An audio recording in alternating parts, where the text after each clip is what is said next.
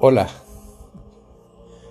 En estos tiempos en los que estamos alejados a veces de quienes quien verdaderamente queremos, padres, madres, hijos, novios, hermanos, amigos, cualquier persona que extrañamos y extrañamos tener entre nuestros brazos, quería regalarles este texto que dice así porque finalmente el abrazo es un sello y a la vez un susurro, donde los corazones se acercan y laten juntos, donde las lágrimas se hermanan y las risas se contagian.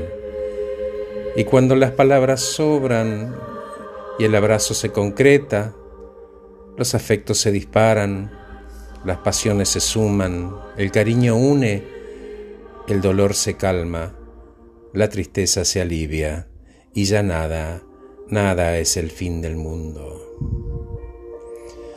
Porque en el abrazo no hay ni tiempo ni razón, es una franca comunión de almas, consuelo de amigos, amor de amores, es sentir el corazón del otro latir en la mano, donde las lágrimas se secan, donde brotan las sonrisas, se abre el camino a lo importante, el corazón se arruga, se entrega, se alivia y se alegra.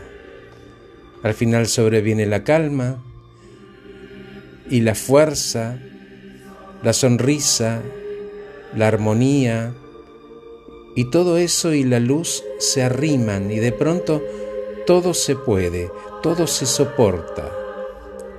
Si algo duele en un abrazo, duele menos si algo alegra, alegra más, porque el abrazo hermana comunica, conecta, ayuda y da.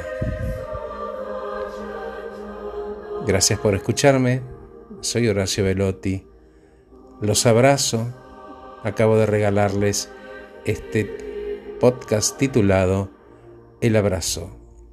Y los dejo con esta música, esta bella música. Abrácense.